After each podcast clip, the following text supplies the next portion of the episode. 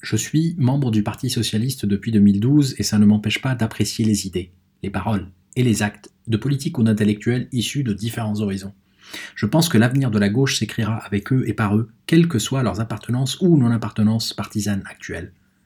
Parmi les élus locaux, j'apprécie évidemment le leadership de Joanna Roland à Nantes ou l'action de Mathieu Klein en Moselle. J'apprécie des démarches en gestation comme celle de Romain Cugive à Toulouse. Parmi les nouveaux députés, j'apprécie ce que font des élus tels Boris Vallot ou François Ruffin. Parmi les élus européens, le travail d'Emmanuel Morel doit être souligné. Et je suis avec attention ce que font des nouveaux venus dans le paysage politique, tels mon ami Amin El Khatmi, président du Printemps républicain, ou encore Gabriel Siri, porte-parole du Parti socialiste. D'autres nouveaux venus, encore plus récents, sont tout aussi intéressants et prometteurs, regroupés autour de Raphaël Glucksmann dans le mouvement Place Publique, né pas plus tard que la semaine dernière, je pense qu'ils peuvent, eux aussi, donner un souffle neuf à l'engagement politique à gauche. Cette liste est non exhaustive. Et d'ailleurs, je ne la fais pas pour laisser croire que tout le monde est beau, tout le monde est gentil. Je la fais pour souligner l'idée que la gauche est plurielle, ce qui n'est pas nouveau.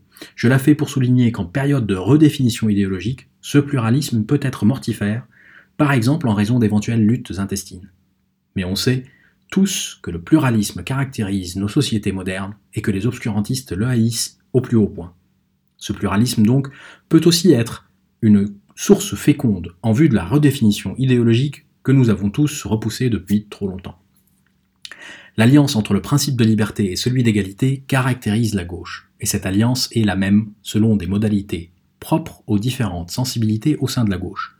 La mise en œuvre de cette alliance des principes de liberté et d'égalité nécessite la constitution d'un bloc populaire, et ce bloc doit être suffisamment large pour installer un sens commun et ensuite exercer le pouvoir selon ce même sens commun. Sans le pluralisme de la gauche des années 60 et des alliances des années 70, jamais 1981 n'aurait été possible. Dans un siècle marqué par le creusement des inégalités sociales et économiques, par le creusement des fractures culturelles et par l'inaction face au péril environnemental global, dans un tel siècle, comment ne pas rassembler les forces politiques, toutes les forces politiques, qui veulent mener ce combat et le gagner?